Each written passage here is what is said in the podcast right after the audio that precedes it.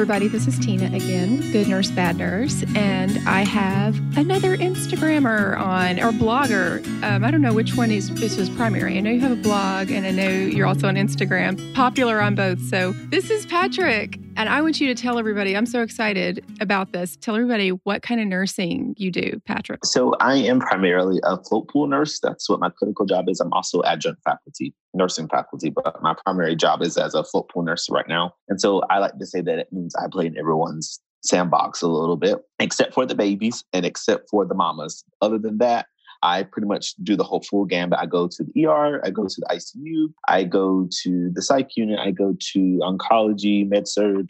I do it all. So, yeah, my my primary background is as a CVIC nurse, but I've been pool nurse at academic medical center for about two and a half years now. So that's just awesome. I mean, all of the all of the things I'm so impressed right now because I've been a nurse for five years and I I worked on a progressive care unit for uh, about four years, and then the beginning of this year I transferred to CVICU and I've been off orientation for a couple of months. So I understand completely how incredibly impressive it is for you to have spent the time that you did in CVICU and all the nursing the nursing skills that you have because of that because I see all these amazing nurses and all the the things that they do I'm not there anywhere near there right now I'm overwhelmed really to be honest with you it takes time there's so much it definitely takes time but you know and I, I didn't realize how much the world picked on CVICU nurses until I like see all the memes that talk about, you know, I'm an ICU nurse, but I'm a CVICU nurse. And I'm like, I don't really think.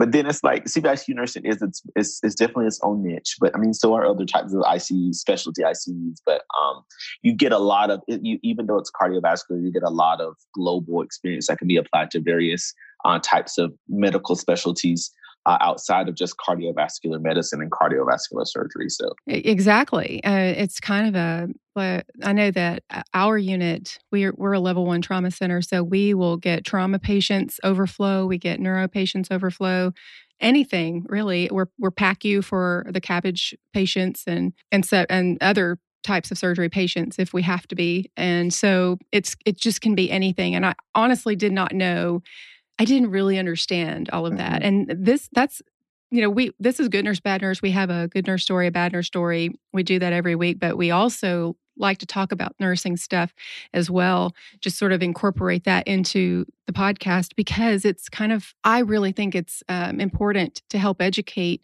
nursing students and new grads and all the nurses out there on all the different options, but also kind of letting you know what you might be getting yourself into depending on where you decide to go. And I don't want to, uh, I definitely don't want to discourage anyone, but I think it's good to kind of know what's ahead of you, what what you're going to be expecting so that you don't get overwhelmed and you're not hard on yourself really because I was very confident in my nursing skills on the floor I was where I was before. I was a team leader for a year and a half. Mm.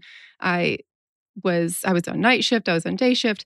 I just did I felt like I could not necessarily, I definitely didn't know everything, but I knew how to get an answer. I was confident in my ability to do that. Like I knew how to use my resources.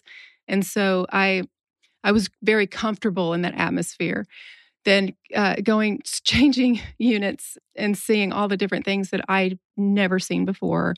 I couldn't even believe it. I still can't believe it. I every day I feel like several times a day I'm coming across something that I haven't seen before and it gets a little it does get a little discouraging sometimes because I just think again, I've got to go ask somebody, I've never done this before. Can you show me how to do this? It's just constantly, eh, there are classes I have to take before I can take certain types of patients, of course. Mm. And it can be a little discouraging when you, because you just feel like, man, I have gone so far backwards. I knew I had a lot to mm-hmm. learn, mm. but I, I almost feel like a new grad. Yeah. This, it's just, it's crazy. But I think we have to kind of normalize that. That's what that's what happens when you switch specialties, or even if you're in the same specialty, but you're going from acute care to intermediate care, from intermediate care to, I think the jump from acute to intermediate care is not as, is, is, is certainly it can be a, a, a, learning curve, but it's not as great.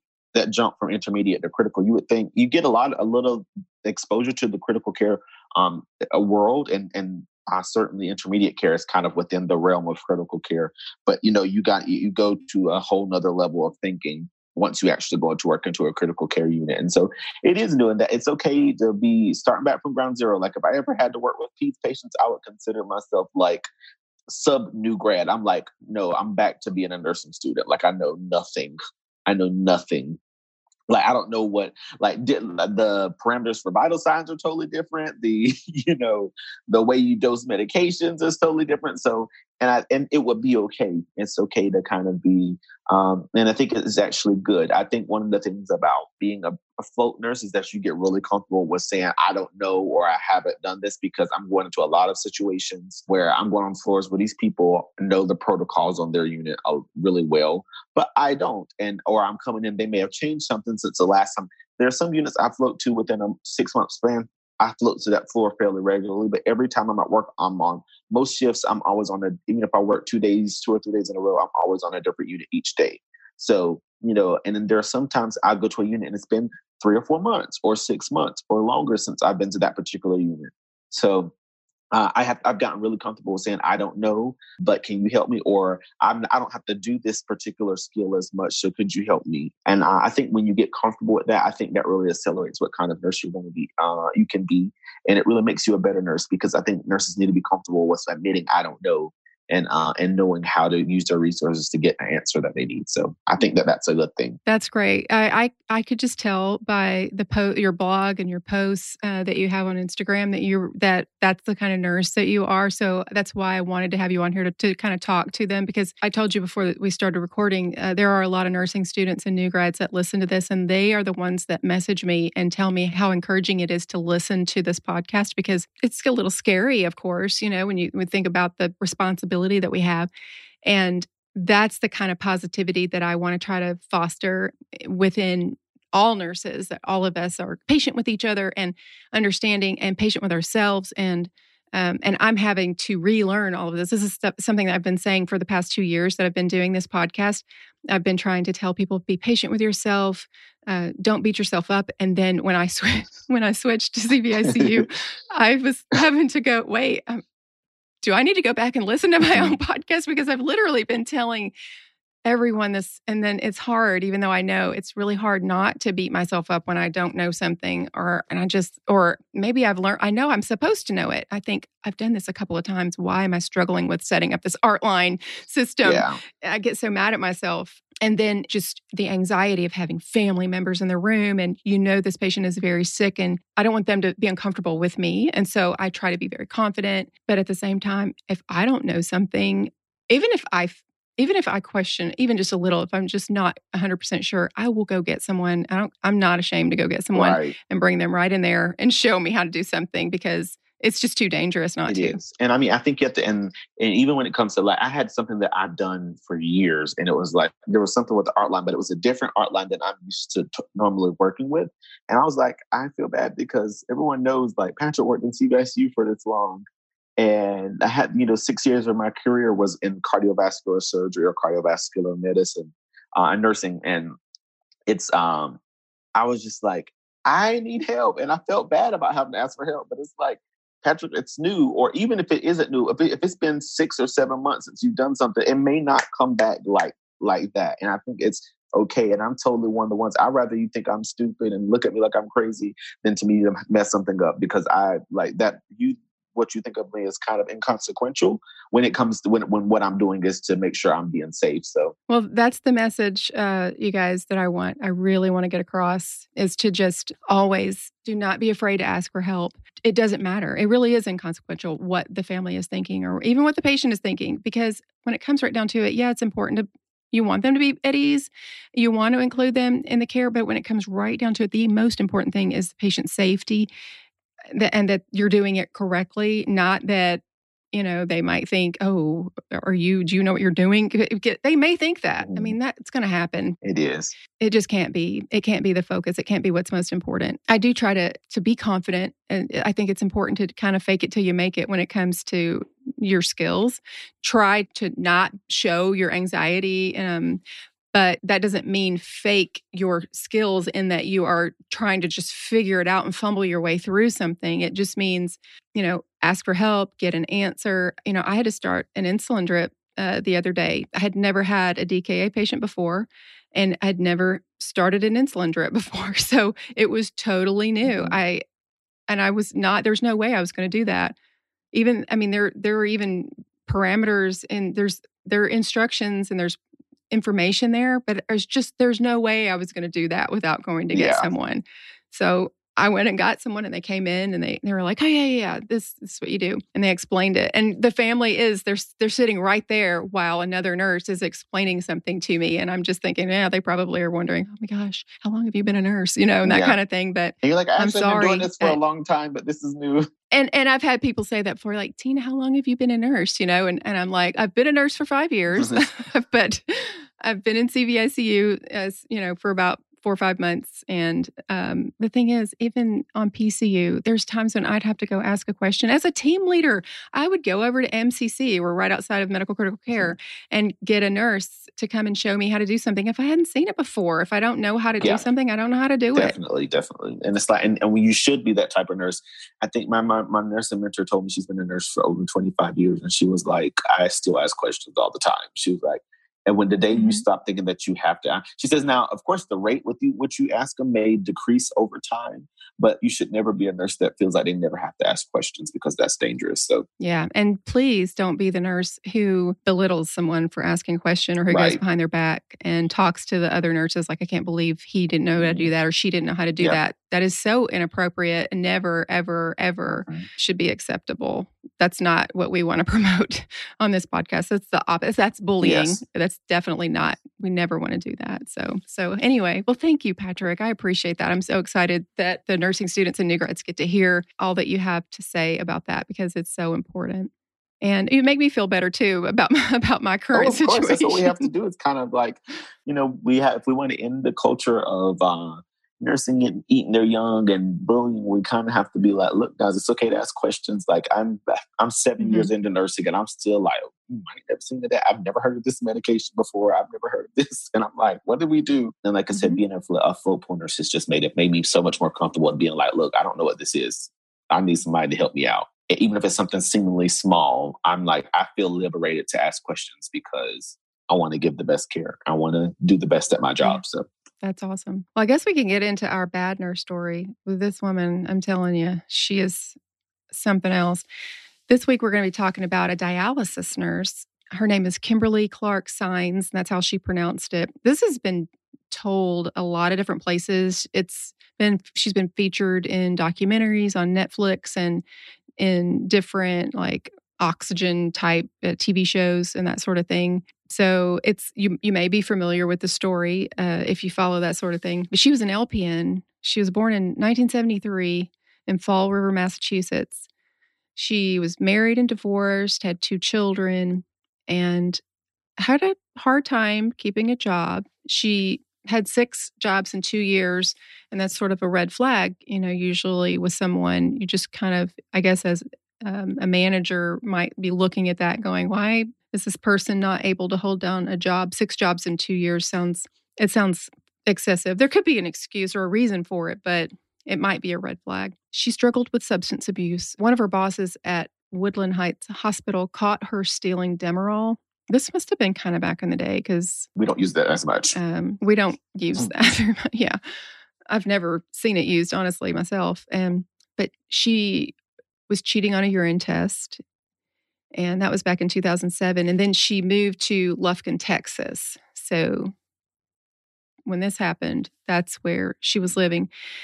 And even though she had this job history and had a history of substance abuse and cheating on urine tests and all of this stuff, she was still hired as an LPN at DaVita Dialysis Center in Lufkin.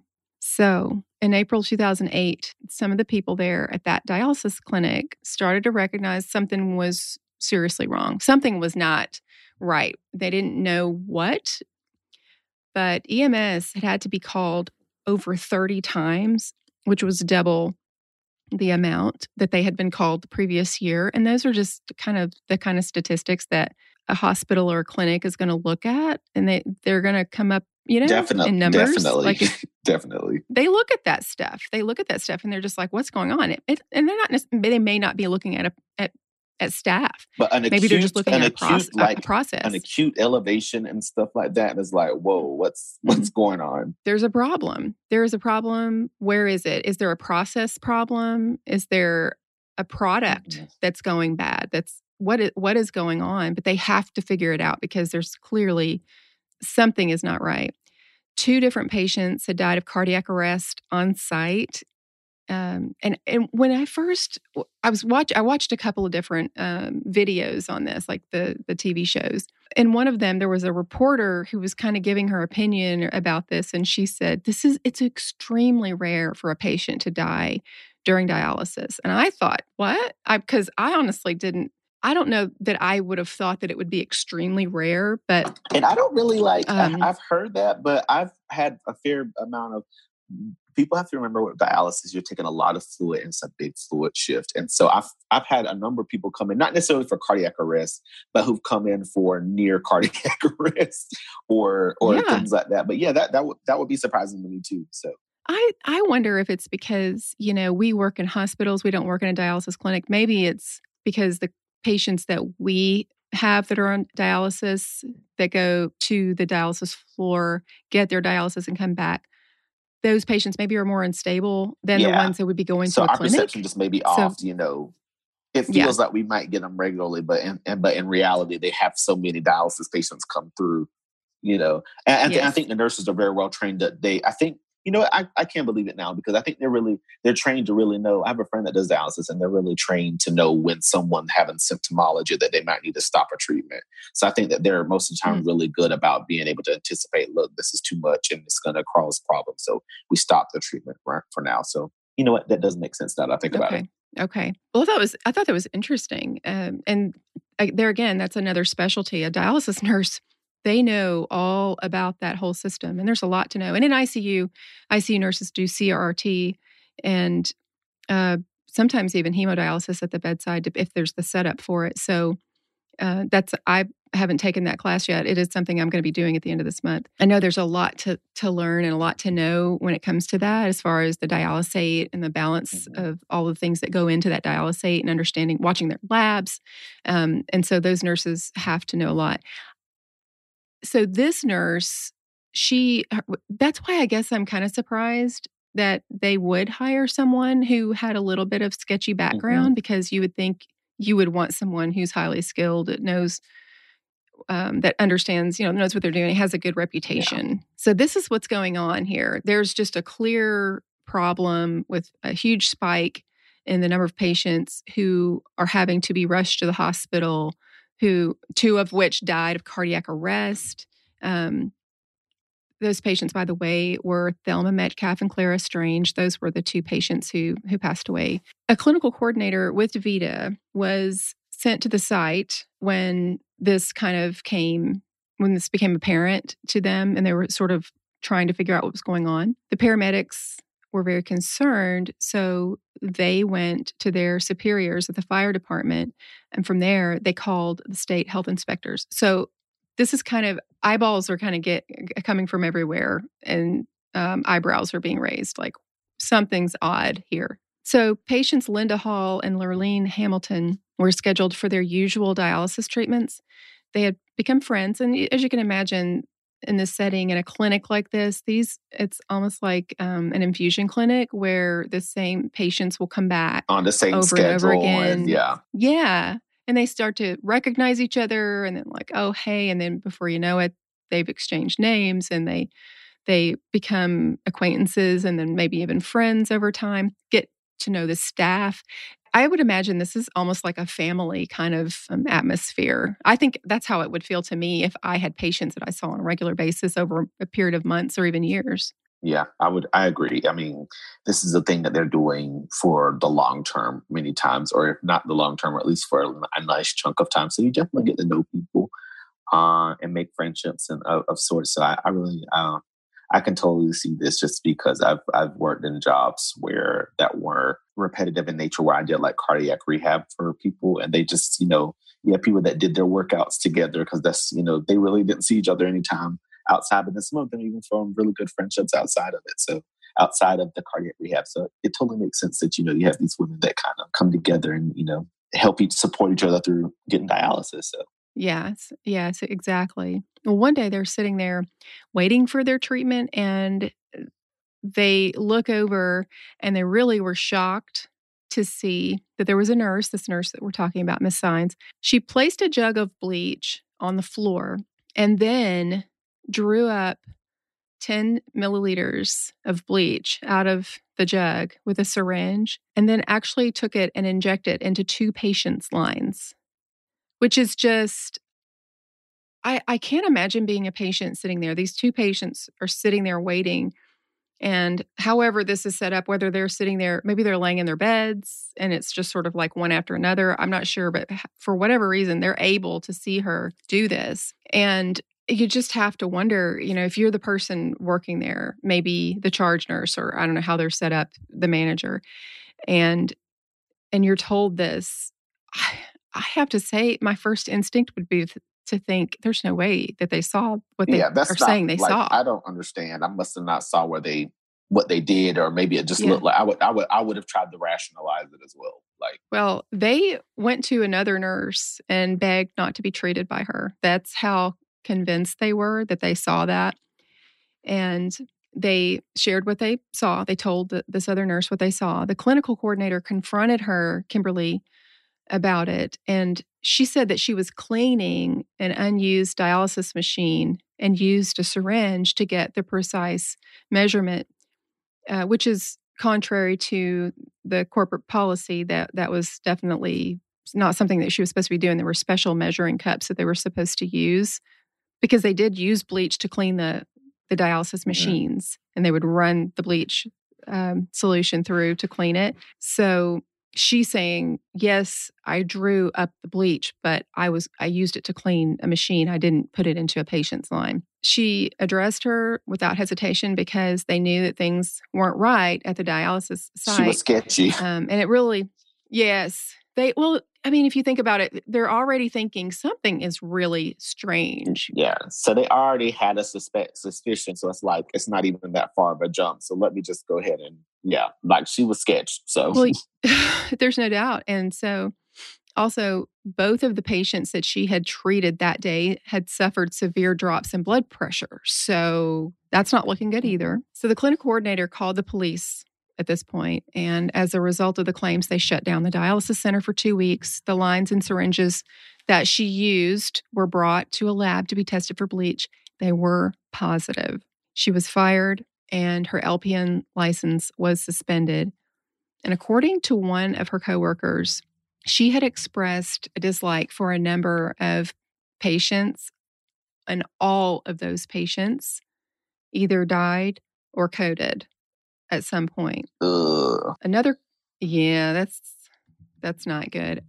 Another coworker recalled that uh, Kimberly went on a cigarette break after she had been taking care of patients, and she asked her, this coworker, her name was Sharon, to cover for her. And then when Kimberly came back, the, the patient's name was Opal Few. So when Kimberly came back, Miss Few had coded, but Kimberly apparently didn't really rush over to try to help with mm-hmm. the code situation.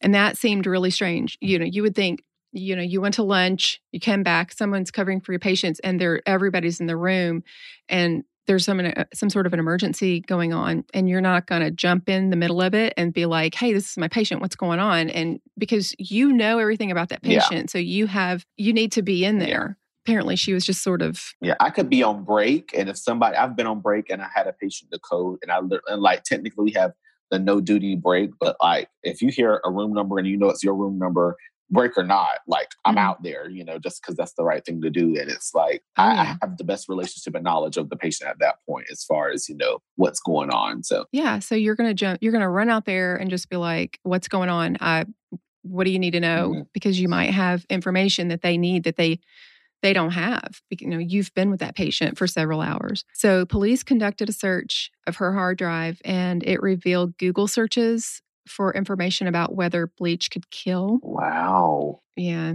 When questioned by police, she mentioned the use of bleach to clean the lines before they mentioned bleach at all in their investigation. So whenever they were interrogating her, just to sort of see what she knew, they didn't tell her yet that they were investigating the possibility of patients being injected with bleach. She offered that information. She just said, "Oh, I use bleach. I don't know what happened to them. I use bleach to clean the line." So they thought, "Okay, that's a little suspicious mm-hmm. for you to bring that up when I never told you that we're concerned that bleach was ever a concern. Mm-hmm. Sketchy. Mm-hmm. Exactly. So she claimed that there weren't any measuring cups available, like we said earlier. Um, so she had to use a syringe uh, to measure the bleach.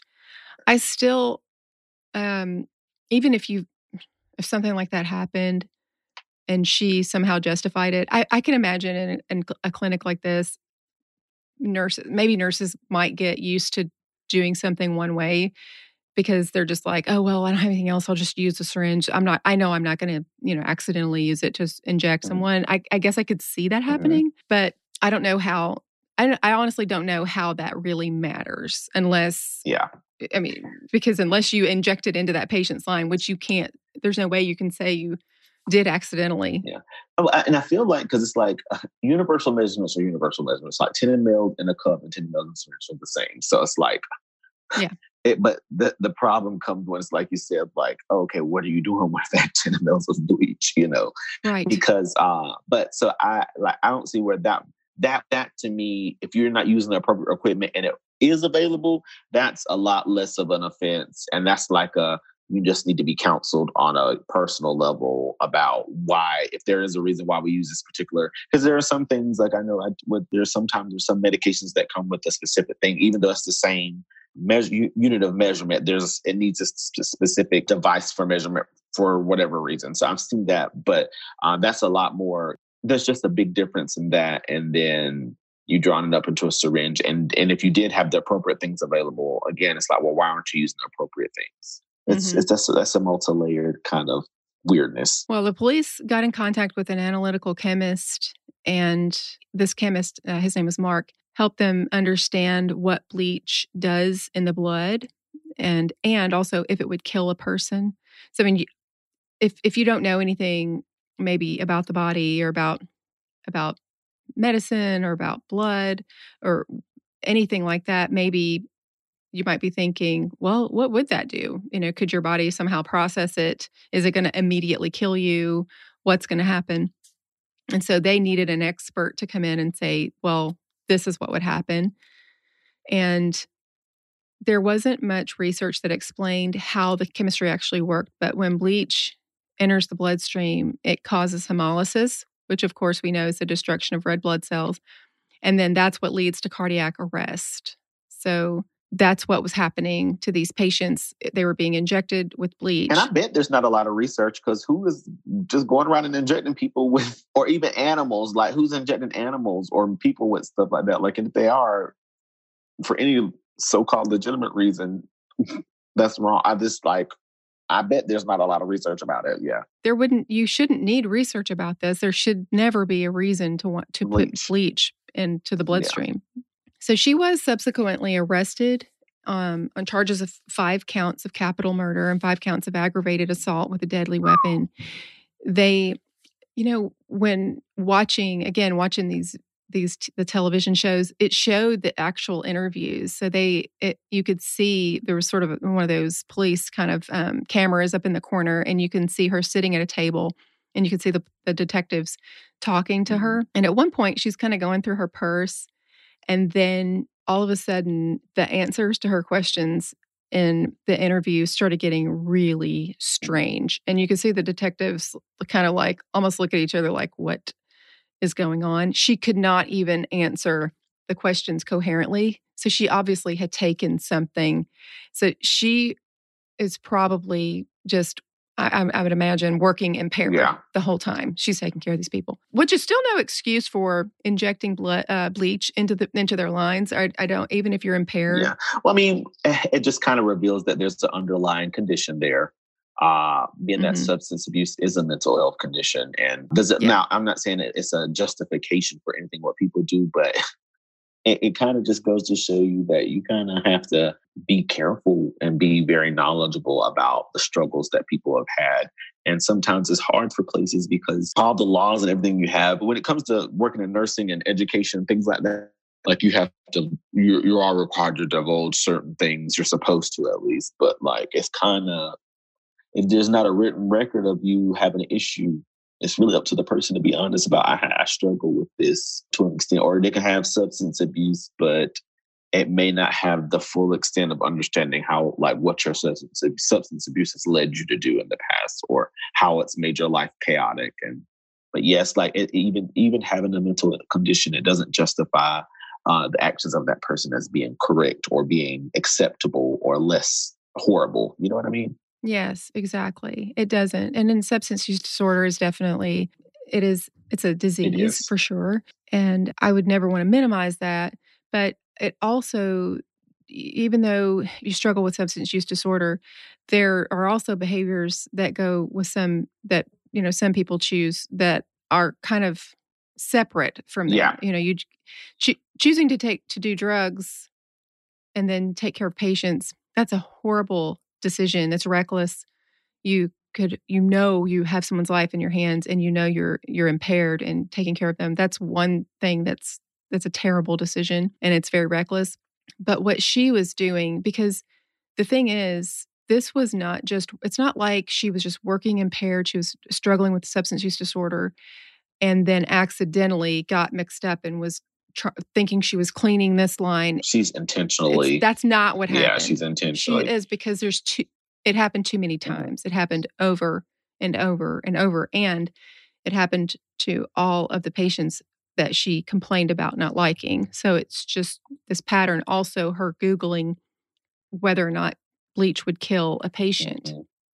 and what it would do to a patient if you inject it into the line. There, there's all of this evidence that showed that it was intentional and that yeah. she knew what she was doing and she intended to kill the patient. So that's um, that's the thing. So on March 31st, 2012, an Angelina County jury convicted her of murdering five patients and injuring five other patients. Prosecutors sought the death penalty, but she was sentenced to five concurrent terms of life in prison without the possibility of parole for the five murders, plus three consecutive 20 year sentences for aggravated assault. The five murder victims were Clara Strange, Thelma Metcalf, Garland Kelly, Cora Bryant, and Opal Few.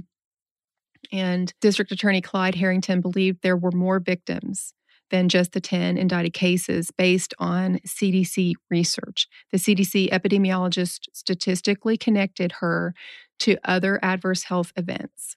Um, and the detectives could only obtain medical waste from two weeks prior to that event that one that subsequently ended up in her arrest and, and and being charged. that meant that there was inadequate evidence to raise further indictments against her for all the other incidents. So they don't know how many people she actually killed but all of this stuff was going on for because they were they were already concerned that something was wrong and there were twice the number of incidents that year than the previous year. So there's just no telling how many deaths and injuries she was actually responsible for. Yeah. Oh, and can you imagine like any other patient that was at that center and how they would have felt? Like, even if they weren't treated by her, you know, they're gonna always be in the back of their mind, like, like what if I like what if I'm I'm affected by what she did in any way? Or they're trying to think about was I one of the people that she doesn't like? Because you know they had to kind of release a statement to all the people in the center when this happened in some way. And I can only imagine mm-hmm. like the ter- how terrified you would be to know that you were that close in that close of contact with someone that did something like that. Yes, and think about all all of the patients who just that hear the story that know that this is the, that there are psychopathic nurses out there and other medical professionals. It's not just nurses, there are doctors who do this sort of thing, respiratory therapists. We've talked about lots of healthcare professionals who have done just malicious, just absolutely horrific things like this to patients who are vulnerable and who are counting on them to take care of them.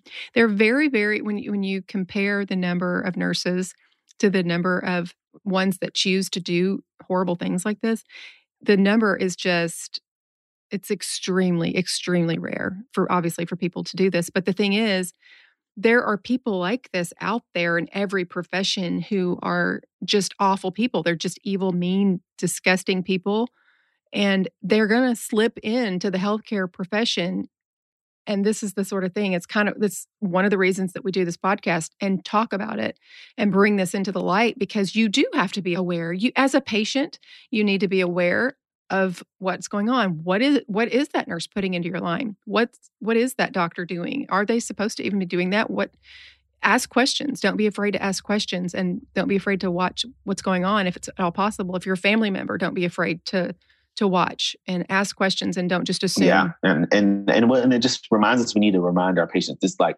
this is your body and I need you to take an active part. And and so long yes. the historical view of medicine and nursing and healthcare was I just do whatever they tell me to do and I don't question, I don't ask. I'm always impressed with my patients and I always make a point of telling them when that when I'm giving them their medicine and I say this, and they're like, oh yeah, I take that.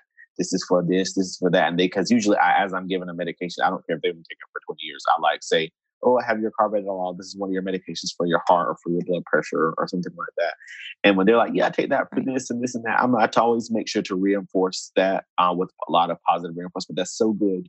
You should be you know knowledgeable about what's going into your body, and I, because some of these things, not to say that that's going to necessarily prevent you, you being from being exposed to someone that's unstable or someone that's downright murderous or anything, but it will kind of help you pick up nuances and be like, wait a minute, that doesn't sound right. Wait, and then because as a patient, you always have the right to say no and refuse and be like, I need to talk to someone. I need someone to explain this to me. It's so true. And not, and I, I by no means say that to to blame her patients that she did this to because it shouldn't we it shouldn't come to that but it is a protection for yourself because you know when you're dealing with someone in this story you just kind of are almost like you just hope that someone is looking out for you. And like those two ladies that were watching they happen to be looking out and being observant and, and it helped them out. So i'm by no means saying that you know you being vigilant you should have to protect yourself from healthcare providers like that because we shouldn't have people like that in healthcare but it but because it's uh, the way the world works we can't always filter out these people so. It's true and and not only uh, as patients do uh, patients need to be watching out but as coworkers as you know nurses need to be watching other nurses. We, not that we're just constantly questioning and wondering, eh, but you do need to be advocating for your patients and for the other patients that, that are, that are around you. If you see something that's odd, that's not right, you do have an obligation to say something.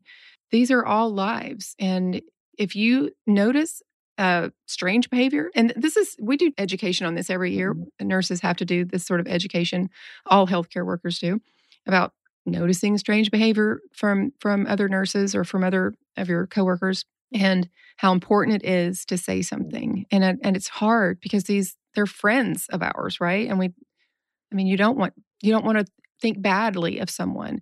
And most of us are wonderful people and wonderful nurses and wonderful whatever it is the job is cna you know respiratory therapist doctor whatever it is.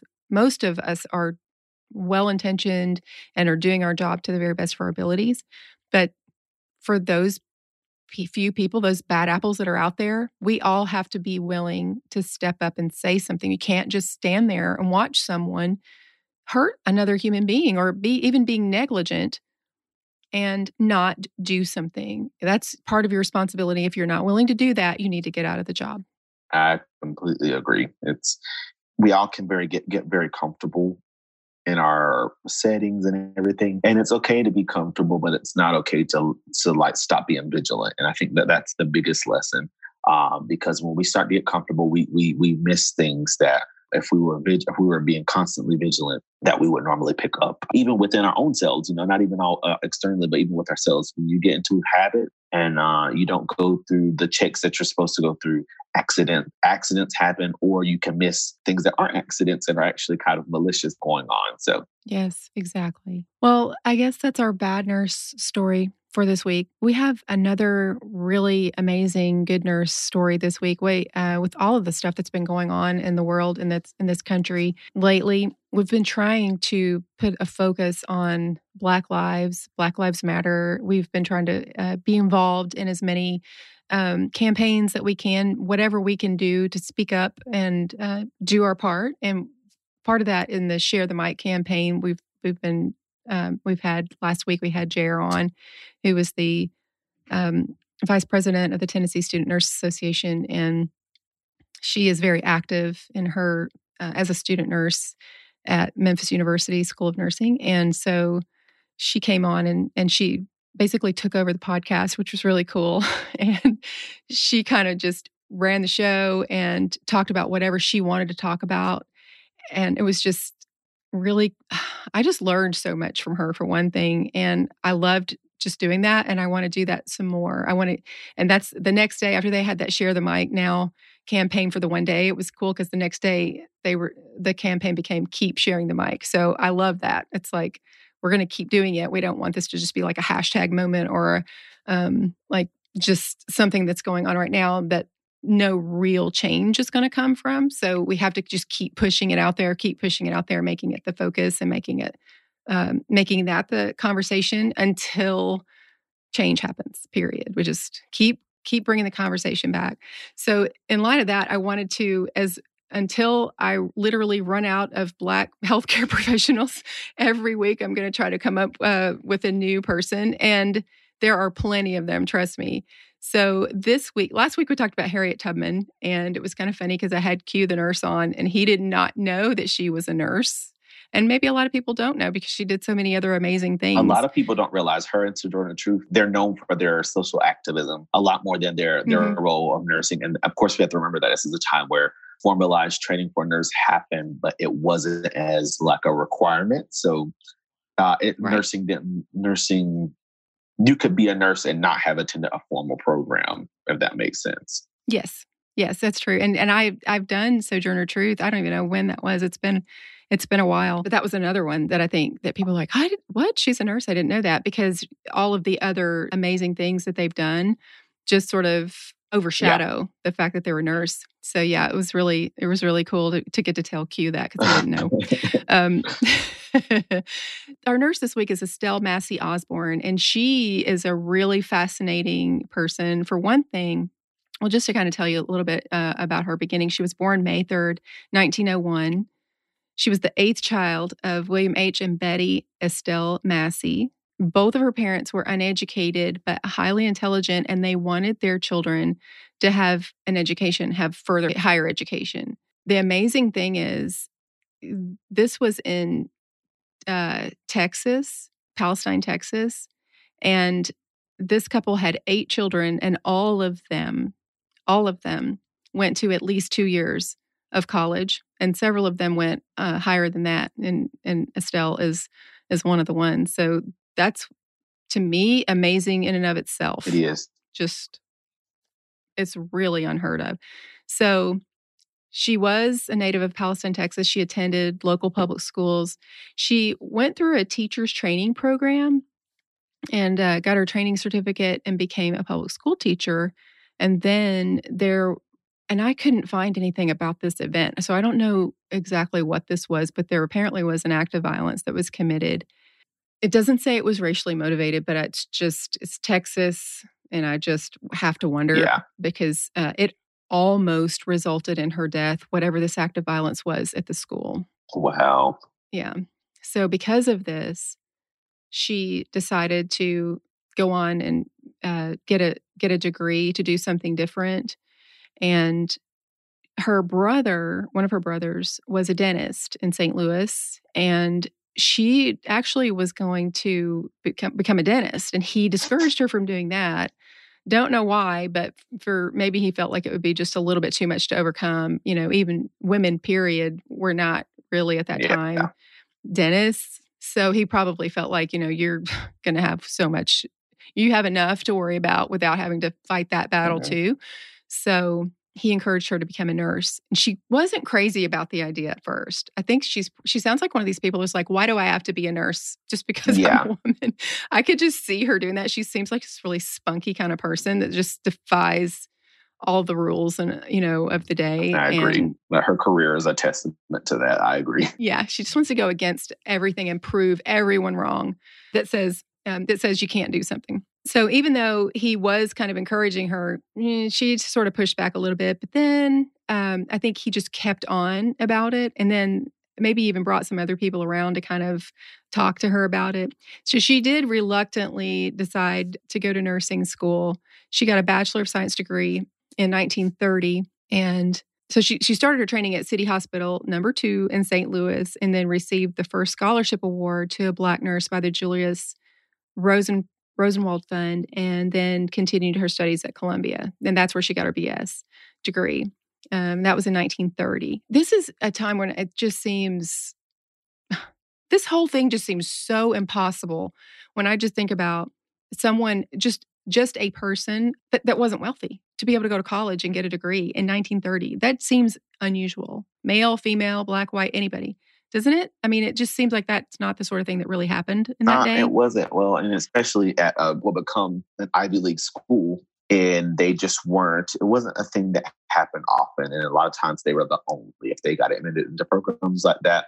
But then, to, uh, not only that, but to mm-hmm. receive a scholarship was like that's just like it's hard enough getting those nowadays. You know, just because funds are limited and things, whatever. But to be in the 1930s before you know um, Jim Crow in the South was really eradicated and everything, even though this was up north, mm-hmm. you know, sentiments, you know, I, I, always tell people, I said, what people don't have to realize is that the North was an escape from the South, but it was by no means a complete safe haven. And so because prejudice mm. certainly made it made its way up north and, and things like that, and racism still existed. It may have been a little bit more covert than in the South, but it definitely existed. So it's definitely impressive that she it's, it's I won't say impressive because she's obviously a smart woman, so it's not impressive. It is it's impressive in the fact that she was able to overcome that and was able to um, do these things despite uh, the way society was was built at the time. Yeah, for sure. Everything was stacked against her, and she she was able to get around it somehow. She got her master's degree in 1931,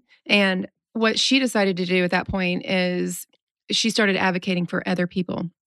So she opened many doors for Black nurses. She was the first Black superintendent of nurses and director of the nursing school at the Homer G. Phillips Hospital in St. Louis. And that was from 1940 to 1942. She was the first Black nurse to receive a Master of Arts degree with a major in nursing from Teachers College, Columbia at Columbia. Um, in 1949, she was a member of the board of directors of the American Nurses Association, and she was an official delegate to the International Council of Nurses in Sweden. Wow. I know. And, you know, this is the sort of thing like I wouldn't have been as surprised if she came from a very affluent family that were, you know, very wealthy. There were there were very wealthy black families um, at that time. There's no doubt about that. There that was something Q and I were talking about this last week because um, I'd watched um, Harriet, the the movie Harriet, and there was a character in that movie that was not an actual real character, but they just sort of um, made up the character to just sort of illustrate that the type of person who really did exist at that time. And, and she was a very uh, wealthy black woman who owned a business, and and so they just wanted to kind of illustrate that that was a thing that actually yeah. happened. So the, I don't think it, I think that if that was the case here, if Estelle came from that sort of family, you wouldn't be as surprised, yeah. right? That she, if she had those sort of opportunities, but that's not the case. That wasn't the case at all. So that's what amazes me is that she just went from one she tackled one thing and then went to something else and something else. She was constantly wanting to be challenged and constantly challenging um, the norms of the day. And she opened so many doors for so many people. She was a teacher.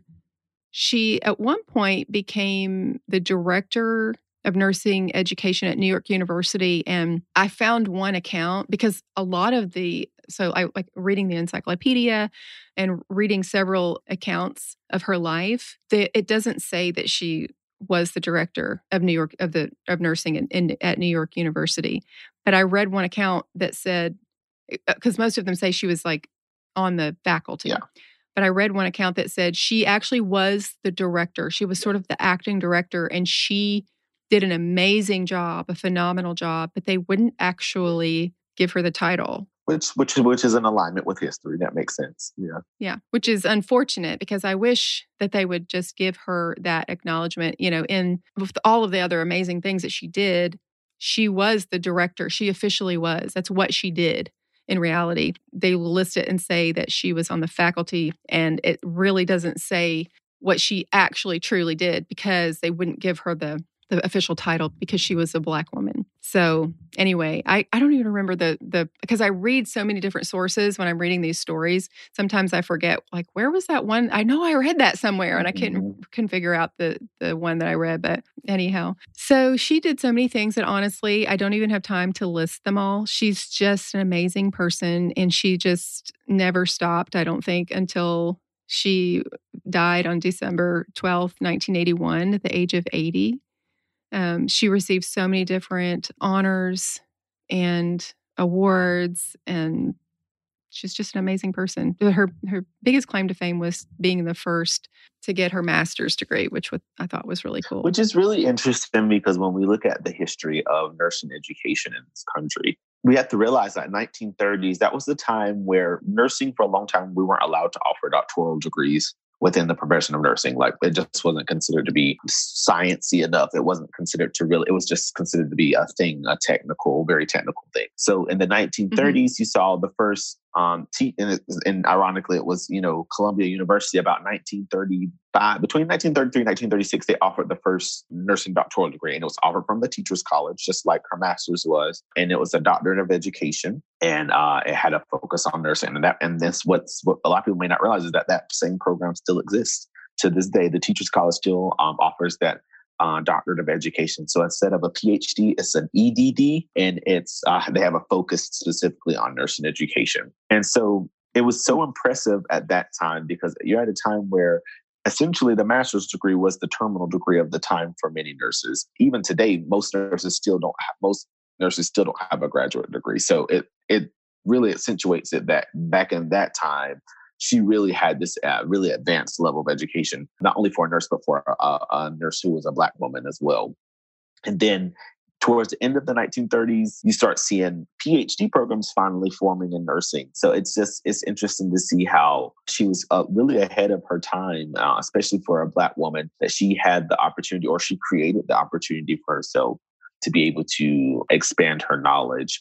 Um, because what we have to remember is that when it comes to teaching, especially at the collegiate level, it it gives you a certain level of authority. And given a black woman an authority like that, to be uh, administering a nursing program and, and, and, teaching other people about how to become nurses and uh, be nurse educators. That was unheard of, and she rose to the occasion. And yeah, and we're and we're and this, we're so thankful we did. And someone, as someone who's currently in graduate school himself for a Master of Science in Nursing Education, it really kind of makes me feel a little bit of a kinship with her and seeing that I wouldn't have been able to do what I did had people not her like had not paved the way before me. So I'm really, she's a really big, I'm a really big fan of hers. So yeah, so am I. And I think that it's, there's no doubt in my mind with all that she was able to accomplish that she was smart enough to go to to dental school and become a dentist. This woman could have done anything she put her mind to. So I'm glad that she chose nursing because she's certainly changed the world of nursing for the better mm-hmm. for everyone. So I'm really thankful for her. I remember doing a report on her, and I think there was something about like in 1946, she was a, a key element in helping combine, stop having two separate nursing bodies for colored nurses and for white nurses. And so I think she was oh. part, she was involved, part, a part of, I don't know to what degree, but there are things that reports that say that she was involved in helping finally just combine the National Association for Colored Nurses, the National General Assembly of Colored Nurses, and the American Nurse, what will become the American Nurses Association. So she was kind of helped and, and involved in the integration of that as well. So she was impressive. She was definitely impressive. Yes. I don't know how she got all she got accomplished eh, because it's it's exhausting to me to think about just trying to get my master's mm-hmm. degree. I don't yeah. know. uh, when I think about trying to just do one more thing, one more thing, one more thing, but she just she did not have children, so she poured her whole life. It sounds like into her career, and she gave she gave it her all, obviously, and made a made a difference. So I'm really proud of and her. I think one of the things talks about how she got divorced at one point. She got married to a, yeah. a doctor.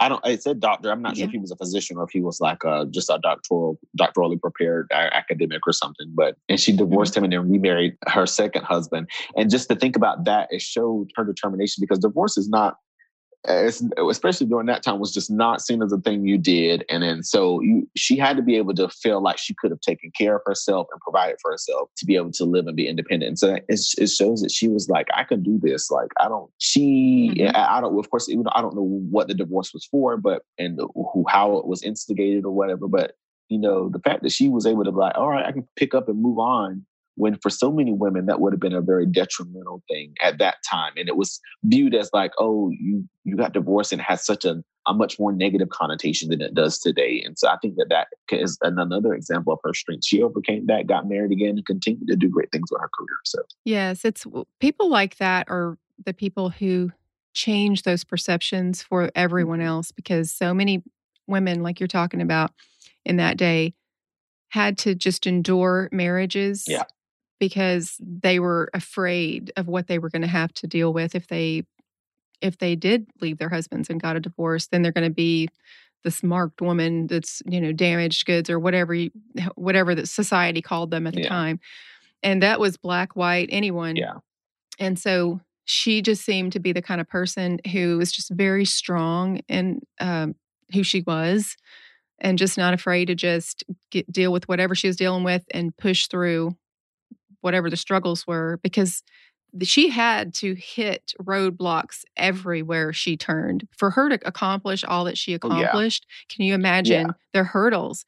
You would think that she would have just been so exhausted. And after accomplishing all that she has accomplished in her life, that she would have, you know, decided, you know, I've, I've done enough. I don't have to keep going but she did she kept going and one more thing and one more thing and always and when when she was doing that what she was doing is she was giving permission for women around her to do the same thing you know and opening doors for everyone. I, I think it just kind of goes to the testament something that i've heard a lot and being raised by black women is just that always had to do what they've had to do. And it's like you, you read the accounts about her life she was often overlooked for positions that she was more qualified for.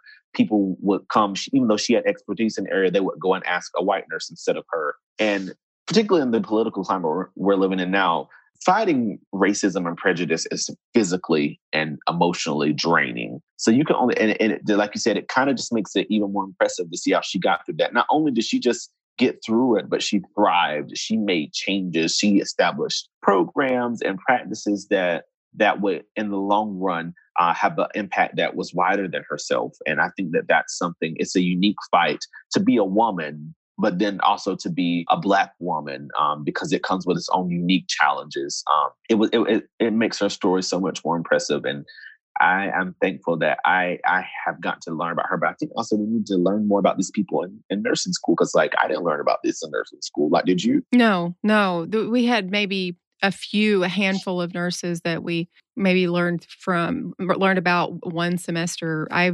vaguely remember it. Yeah. So, so a lot of the uh, nursing students that listen to this podcast, I hope this will give them an opportunity by me kind of highlighting these people week after week to to hear some of the the women in history outside of Florence Nightingale. Outside of Florence Nightingale, exactly. Florence this year, I told someone I said I don't hate Florence, but I'm okay if I don't hear her name for a few years because we we just and it's like we appreciate you know whatever with the contribution she made to nursing. Okay, that's uh, no one's uh, denying that, but there have been so many other people of all of all races of we I mean Hispanic nurses, Filipino nurses, black nurses, mm-hmm. nurses with various lived experiences that we don't get to hear about because we get the same Clara Barton, you know, Florence Nightingale, Mary Breckinridge. We get those same, those are the ones. And, you know, we don't spend a lot of time on in history, on history in nursing school or, or learning about our history in nursing. It's just kind of something like we mention it here and there. But when we when you do mention it, it's usually the small set about four or five nurses, primarily white, mm-hmm. almost exclusively, mm-hmm. that we mm-hmm. hear about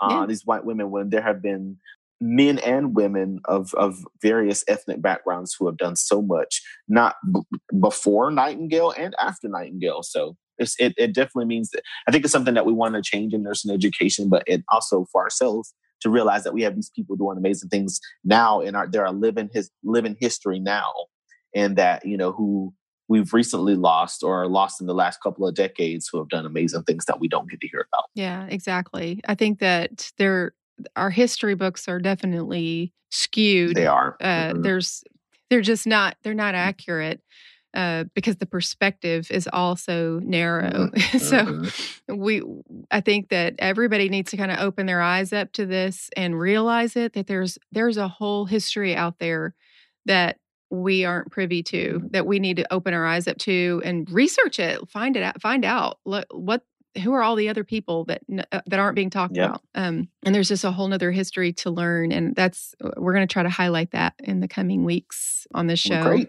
and find all kinds of different people to talk about. So I'm super excited about it. Great. I love history. Yeah, so I'm a, I'm a big history nerd. Yeah, I've got Vernon. There actually are nurse historians out there. There's a whole organization, so that's a big a big resource about kind of people who have searched um, history, the history of nursing and and, and healthcare specifically. So there are resources out there, you guys, you know, y'all that you ha- you can really really delve into that will kind of help you give a get you, widen your your your perspective and the lens on history that we've been given historically throughout school. So I love it. Well, thank you so much, Patrick, for coming on. You've been just a pleasure to do the podcast with. This is going to be a great episode. I think people are really going to enjoy it. Um, a lot of really good conversation. If you guys are listening and you have anything to add, if there's something maybe every now and then just it's it's very rare but every now and then i say something wrong and so i get something i actually say it actually happens all the time and I love it when you guys message me and just straight straighten me out on these issues. I want to know. I like being corrected. Send me a message though, and I like your words, words of encouragement. Um, if you have stories that you want me to do, send me those. I love hearing those too. Good nurses, bad nurses, whoever it is. And anyway, you can find. Oh, Patrick, let them know where they can find your blog. Where can they find you? You can find my blog at www.patmacrn.com. So that's P A T M A C rn.com. And then my Instagram is at patmacrn. It's the same thing at P A T M A C R N. And then I'm also on Twitter at um, at nurse patmacrn. So a couple of different ways you can get to me. yeah. And you guys, of course, can find us at Good Nurse Bad Nurse podcast on Instagram, GNBN podcast on Facebook. And we, are, of course, are goodnursebadnurse.com. And I'd love to hear from you. And I also want to remind you guys that even if you're a bad girl or a bad boy, be a good nurse. Bye, everybody.